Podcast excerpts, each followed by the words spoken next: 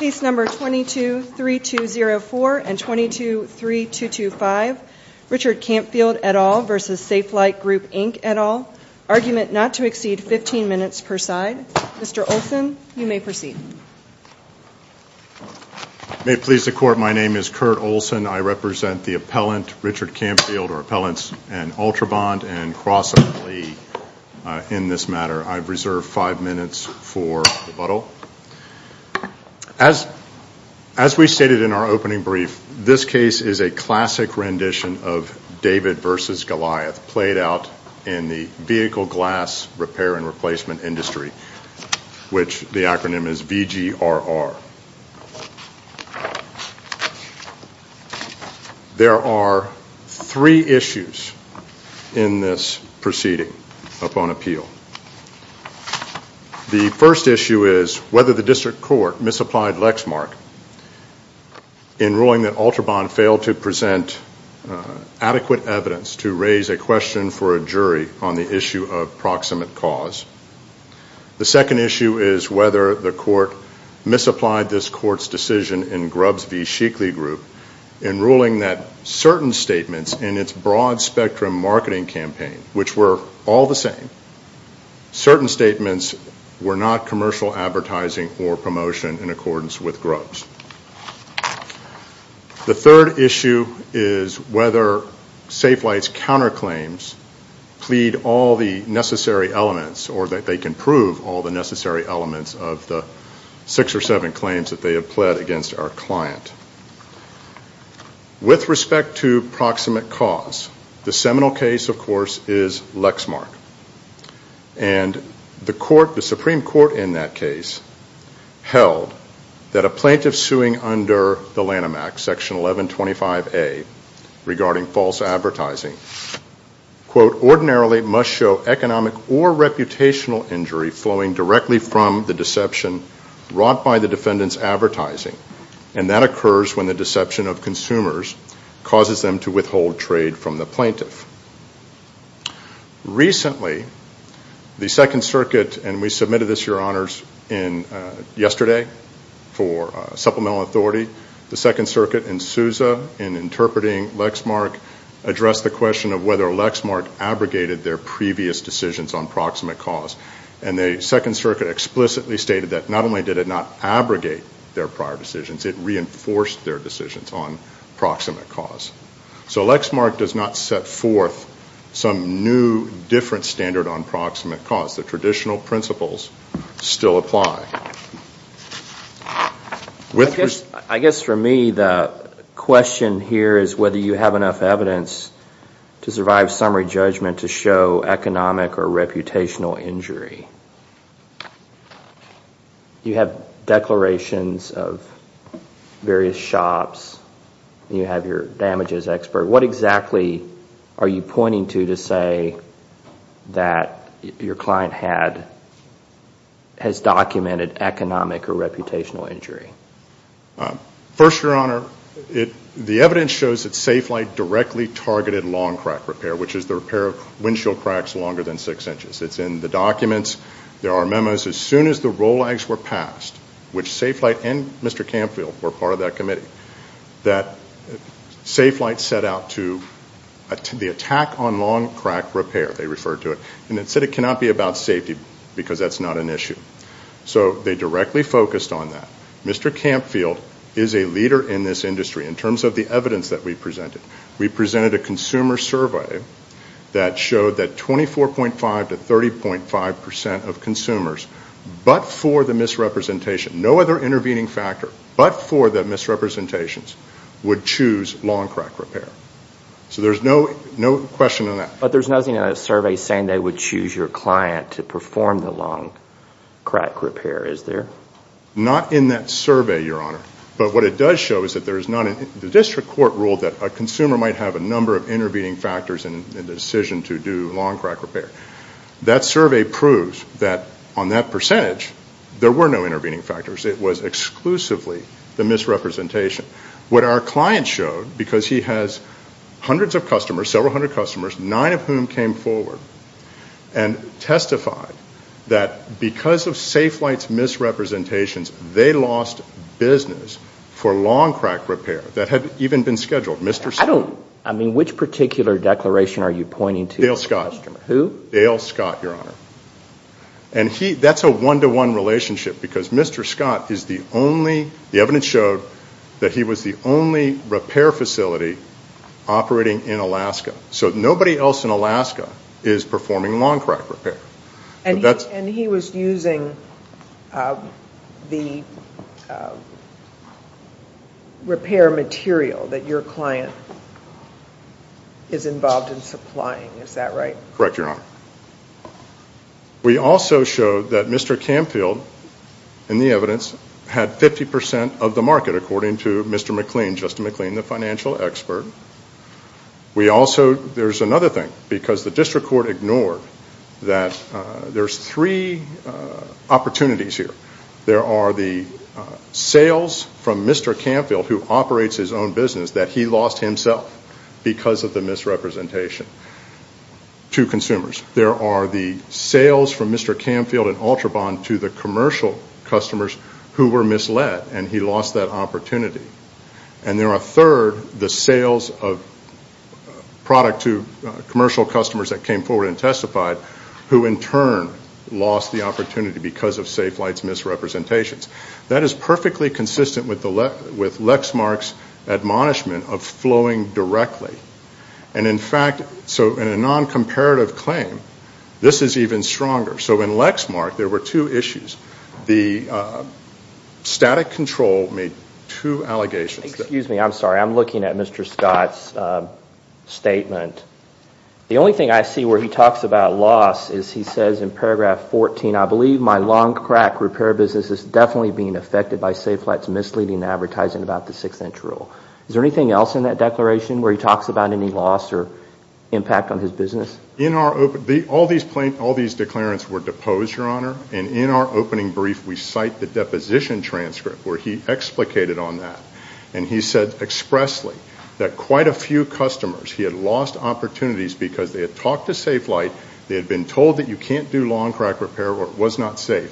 So it's not just the declarations that are in evidence, but as we cited in our opening brief, there are the follow-on deposition transcripts. And these are all cited in your opening brief? Yes, Your Honor. Okay. We also have the... So you really have two tiers of claims. One is that as the supplier of the product, your supplies that are sent would be bought by other commercial entities are not being bought. And secondly, your Mr. Campfield himself has a business which is losing. Yes, which lost business as a result of these misrepresentations. What documentation does he have of lost business to himself? Uh, it's in his... Well, Your Honor, I think in terms of lost business of himself, that would be based on the lost opportunity because of the consumer survey which showed that more customers... So Safelite and Mr. Campfield compete directly in Grand Junction as Mr. Uh, McLean put in his declaration. So the consumer survey for that market would show Mr. Campfield was injured by virtue of the but-for analysis. Was this a national survey? Yes, Your Honor. It was an expert report. It is part of the record available for Your Honors to view. And there was no... The uh, defendants, Safelite tried to Daubert Mr. Beeford and the court denied that. So that's the issue in terms of the uh, proximate cause issue. The other decision we're appealing on from the district court is whether two specific channels of statements, because the statements are the same across the board. They either Safelite either says that long crack repair cannot uh, be done and a windshield must be replaced if the crack is longer than six inches, or they say that cracks up to six inches can be repaired, implying that anything above that cannot be repaired. And those are the type 1, type 2 statements that the district court, the convention, applied there. Safelite... Well, can't Safelite just make the decision that it's going to just have that policy, that they will not repair over six inches, even if it could be done, they're just not doing it? I mean, how is that deceptive to tell a customer, we're just not going to repair it? And that would not be, Your Honor, but that's not what they do.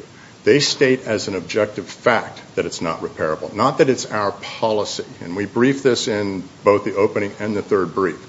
So in Safelite, actually, the testimony of their 30B6 witness and the evidence shows that Safelite, because of its market power, its perceived expertise, sets the objective standard for windshield crack repair, which is they say it's 6 inches, even though the industry, including Safelite in 2007, reaffirmed in 2014, said up to 14 inches is repairable. That's a set standard that the industry approved and also certified by the American National Standards Institute. So there's no basis, and the evidence in the record shows that there's no basis for the 6-inch rule. It's simply there. But what it does do, because Safelite makes all of its money on replacements, not repair. Your red light is on. So we'll rely on your briefs for your other points. Thank you.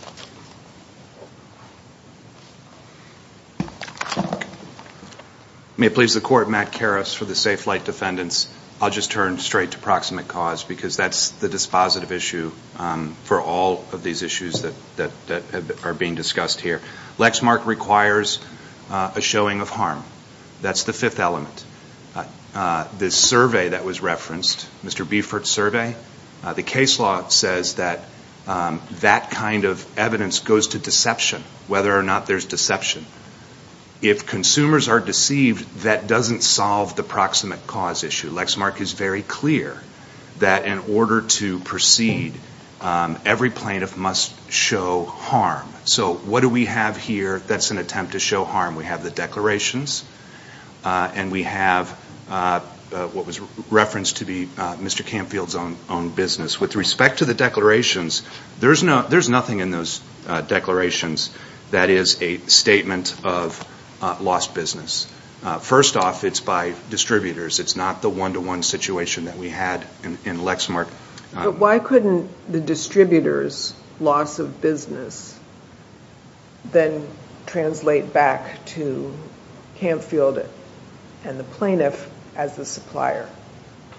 It is possible if there is a one-to-one circumstance that was described in Lexmark where there are other potential causes Uh, where you have this intermediary purchaser uh, like those commercial customers are. Uh, Lexmark was very, very careful to say in this unique circumstance which where by definition every loss to um, a commercial customer would apply to the ultimate plaintiff, then maybe we'll let you proceed.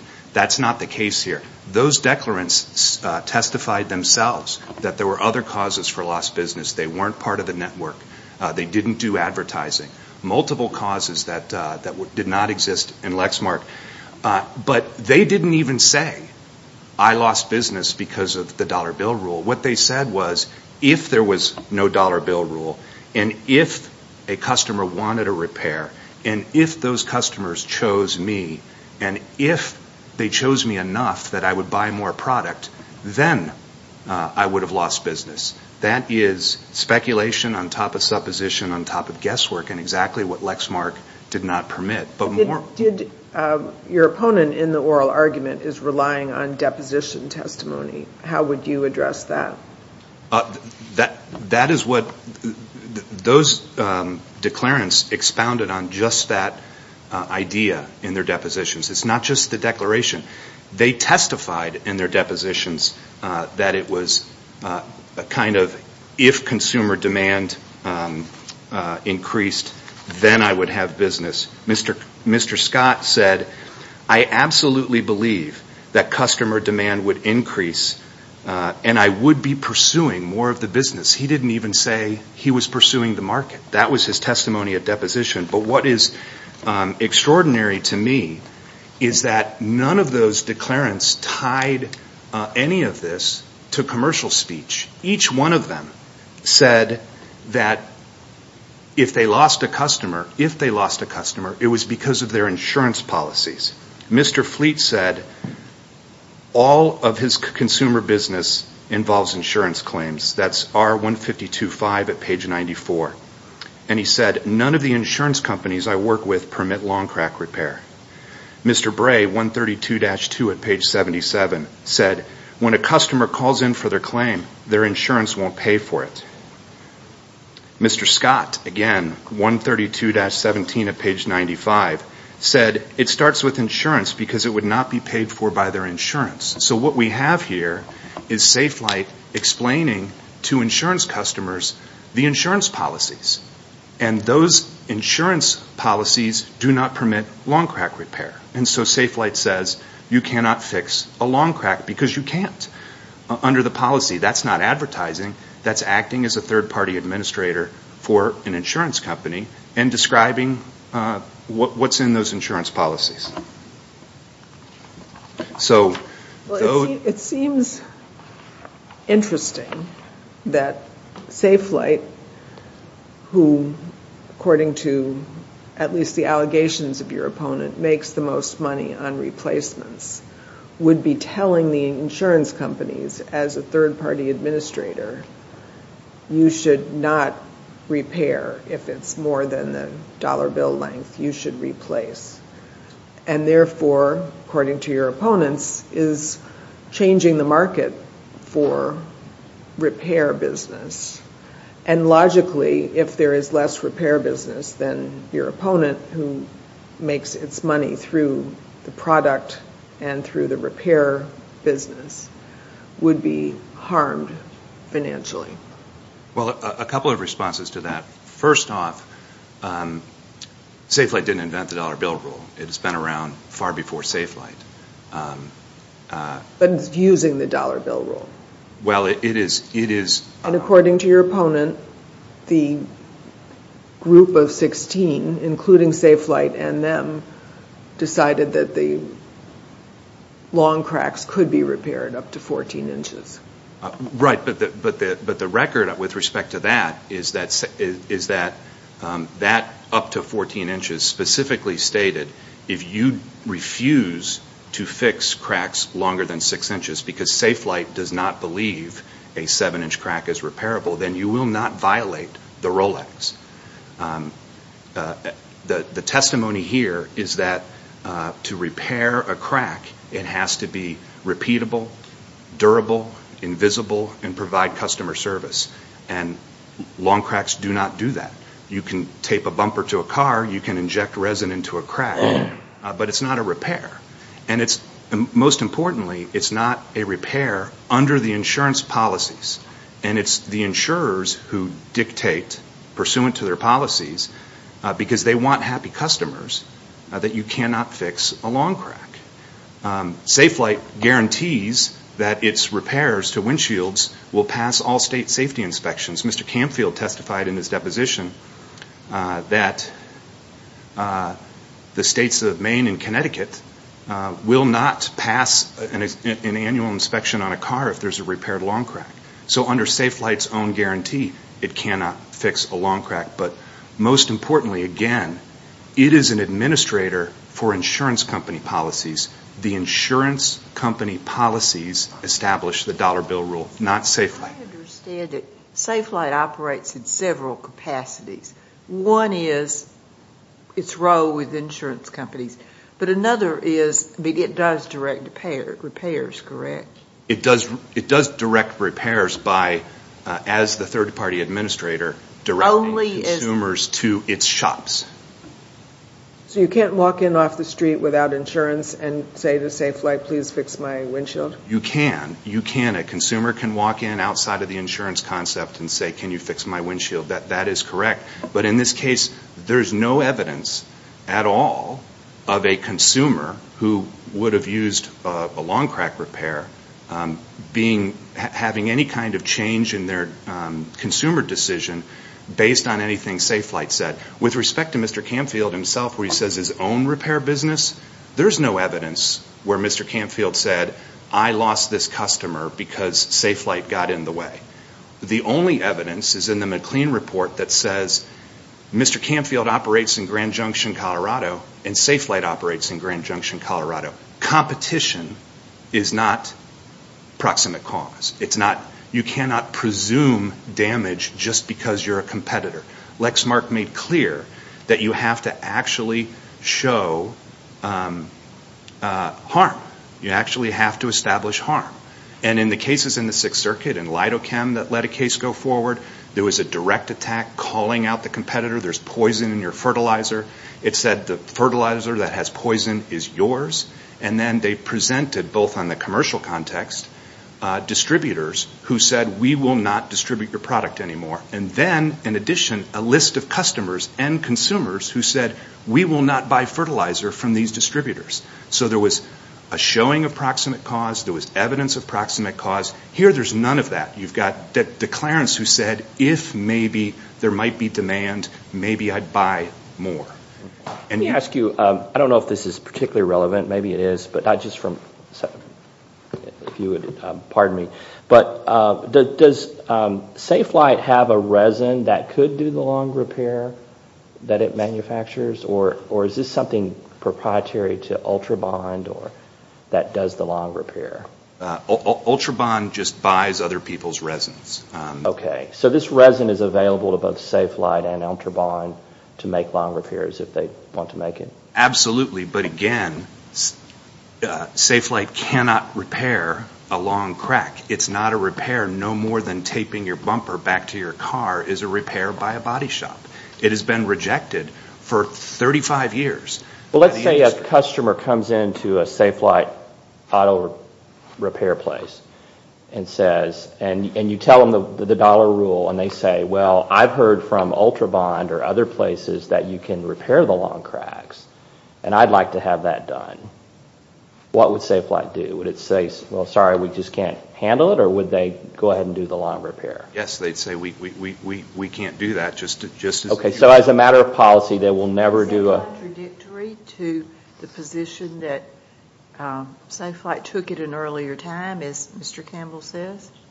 No, it is not. Safelite has never repaired long cracks, ever. But I didn't ask you whether it did or not, but was it on a report that said it was acceptable to do long crack repairs, and did it sign off on that as an appropriate means of fixing? Safelite was part of an industry committee that discussed um, what is an acceptable standard. Over a period of time, consistently said no more than six inches. I thought Safelite signed on to the statement that long cracks up to 14 inches could be repaired. Right, uh, and I'm trying to tell... Sorry, we're interrupting you.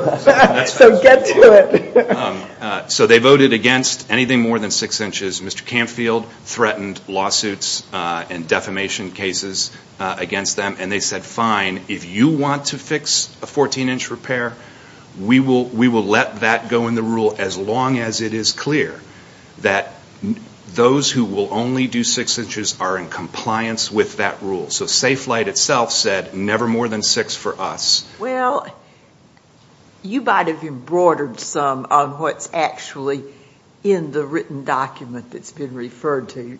You might have told us what you see as the fuller story, but that's not what we would derive from the documentation at the time, is it? Right, but no, that is in the record and in the depositions that that's how it unfolded. And then when that 14-inch rule went up to ANSI, which is you know, kind of deliver it up to get it the stamp on it, the committee voted to go back down to six inches and not have the 14-inch rule anymore. And then the Safelite representatives resigned. And after that fact, Mr. Campfield, in control of that committee, put it back up to 14 inches and submitted it. So at the time, Safelite... Why would Safelite resign if ANSI voted in their favor to reduce it to six? Because of Mr. Campfield's threats of defamation lawsuits and the like, and they thought the entire committee was dysfunctional, and so the two representatives from Safelite resigned and refused to go forward because the whole experience was dysfunctional. Um, but Safelite was clear uh, from the get-go. And again, in particular, when you say wouldn't it be more profitable um, for them just to do replacements, Safelite's business is as a third-party administrator. That is its function. And its customers in that circumstance... Is its primary business function? I'm sorry? Its primary business function? Yes. It's... Um, because I uh, had the impression that it functioned in several different capacities. It does. As administrator for insurance companies, and the administrator is an administrator for 80% of the insurance companies out there, its customer is the insurance companies. Uh, and insurance companies as is even stated in the briefs, love crack repair. So uh, Safelite uh, has more of a business incentive to keep its insurance customers satisfied uh, by applying these policies that don't allow for a six-inch rule and then keep the end consumers satisfied by not repairing cracks that make people angry because they're visible and not durable and they crack out. Uh, but there is a big cost differential, I would assume, for a consumer who's not insured uh, as between a repair versus a replacement, assuming that the repair works. For an uninsured consumer, yes, that's true. But we really have to get back in this case to proximate cause. With respect to that, there's no evidence in this record of any consumer anywhere who says, um, I don't have insurance and I walked into a Safelite shop and I wanted to fix a long crack and they told me I couldn't. And even in that circumstance, that's not even commercial advertising. That's a one-to-one business conversation. But in this case, we have to get back to proximate cause. This case has gone on for eight years. For four years, after spending 30 years attacking the entire industry and blaming other insurance companies and other TPAs, Mr. Campfield had over four years to produce evidence in this case of any kind that a consumer actually made a different choice based on advertising. Lexmark says, and Justice Scalia ends his opinion by saying, no matter what your relief, whether it's a literal falsity, whether you're asking for an injunction, uh, as they were in Lexmark, you cannot proceed without proving and providing evidence of harm. And you can't do it with a consumer survey, which goes to deception, not harm. And you can't do it with a bunch of speculative declarations that don't even identify lost customers, but just say, hey, maybe if the world was different, I would buy more. Would it be enough if um, your opponent had found a customer who said that explicitly? Would that be enough to show proximate cause?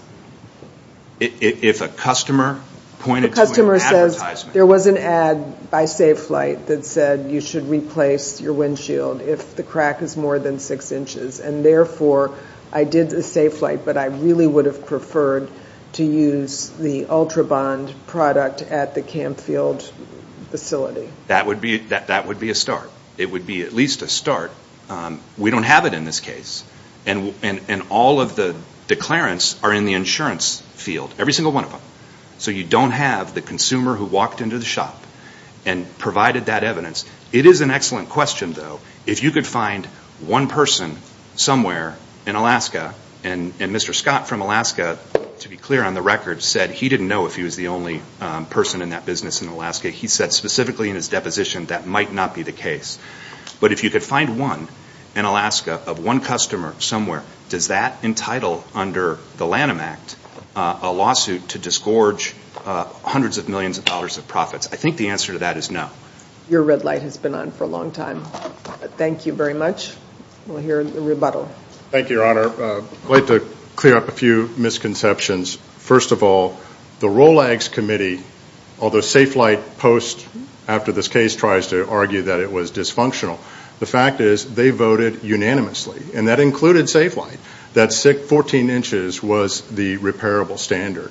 The idea that Mr. Campfield strong-armed in Safelite, this behemoth company, would all of a sudden just roll over. And this is supported by Safelite's own internal documents. Their expert, Dale Irwin, wrote in an email that windshield cracks up to 24 inches are safe and durable. So there is no dispute. And in fact, when Safelite began its attack on long crack repair, they specifically said it in an email shortly after the ROLAGS were passed, that the attack on long crack repair should not be about safety, not an issue. And then they went to insurance companies, and this is another email where the same individual, Paul Sifko, states, so far insurance companies have bought our uncertainty argument about long crack repair. So this is revisionist history. With respect to Mr. Scott and his testimony, he specifically, I don't recall anything in the record, and certainly nothing is before the briefing, that Mr. Scott testified that he might not be the only uh, vendor of long crack repair in Alaska. So that I don't believe that is anywhere in the briefing, and that is the testimony. It's also cited by Justin McLean, the expert report. So your opponent is saying that there's nobody who says, because of the advertising of Safelite, I did not get a long crack repair. So the traditional, uh, one of the traditional methods to show deception, and this would go to Mr. Beeford's consumer survey with a but-for analysis, where he said 24 to 30.5% would choose long crack repair but for Safelite's misstatements. Even in Lexmark, which dealt with Lexmark's printer cartridges and static control, which had a chip, there was not the issue. They didn't go to a consumer to say, oh, I was deceived by Lexmark's misrepresentation that the prebate was required to return by law and that that uh, static control's chip that was placed in there to prevent them from working misled me. This notion that you have to go to and bring a parade of consumers to the court to show evidence of proximate cause is found nowhere. In any case, the traditional measure is an expert consumer survey. You see this, in, for example, in uh, American Home, which was cited. And there, the Sixth Circuit ruled that the uh, plaintiff did not show uh, proximate cause because the survey went to a consumer, not to the home inspectors. And so it was kind of a disjointed survey, which was not applicable. But here, our survey does go to the end user of that product, so it's directly applicable.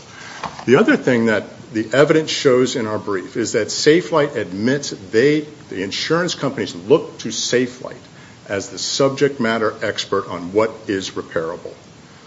Mr. Herron, the former CFO, said that. There's admissions where Safelite itself says, we set the industry standard. All of this is in our brief. These are internal emails.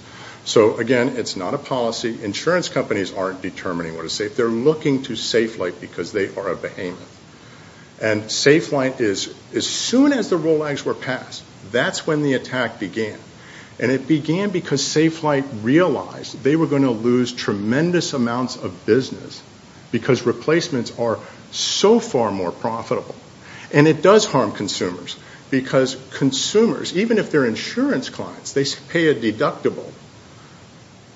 And so they are out of pocket for that deductible. And in fact, there is an email in our uh, opening brief from Mr. McMillan, a Safelite uh, sales rep, to insurance companies, where he says many customers would like long crack repair. This came out right uh, in 2005, I believe, when the ROLAGS committee was meeting, because it's a less expensive alternative. And by the way, Mr. Campfield testified, and this is in his expert report, long crack repair is safe. It meets all federal standards. It's the same standard that applies in New Zealand, which is 14 inches, New Zealand and Australia. And by the way, as Mr. McLean said, when Belron, which is Safelite's parent company, was forced to stop misleading consumers about the repairability length in New Zealand, which has the same 14-inch standard, Mr. Campfield's business went up 50%. As soon as that deception stopped. That's in Mr. McLean's report. And so that's evidence of direct harm. And lastly, Mr. Scott testified absolutely that Safelite, his consumers who wanted long crack repair would talk to Safelite. They would be told that you can't do it or it's not safe. And he said it happened many times and he lost that business. And that's a classic example of injury flowing directly within uh, Lexmark's uh, standard. Thank you. Thank you both for your argument.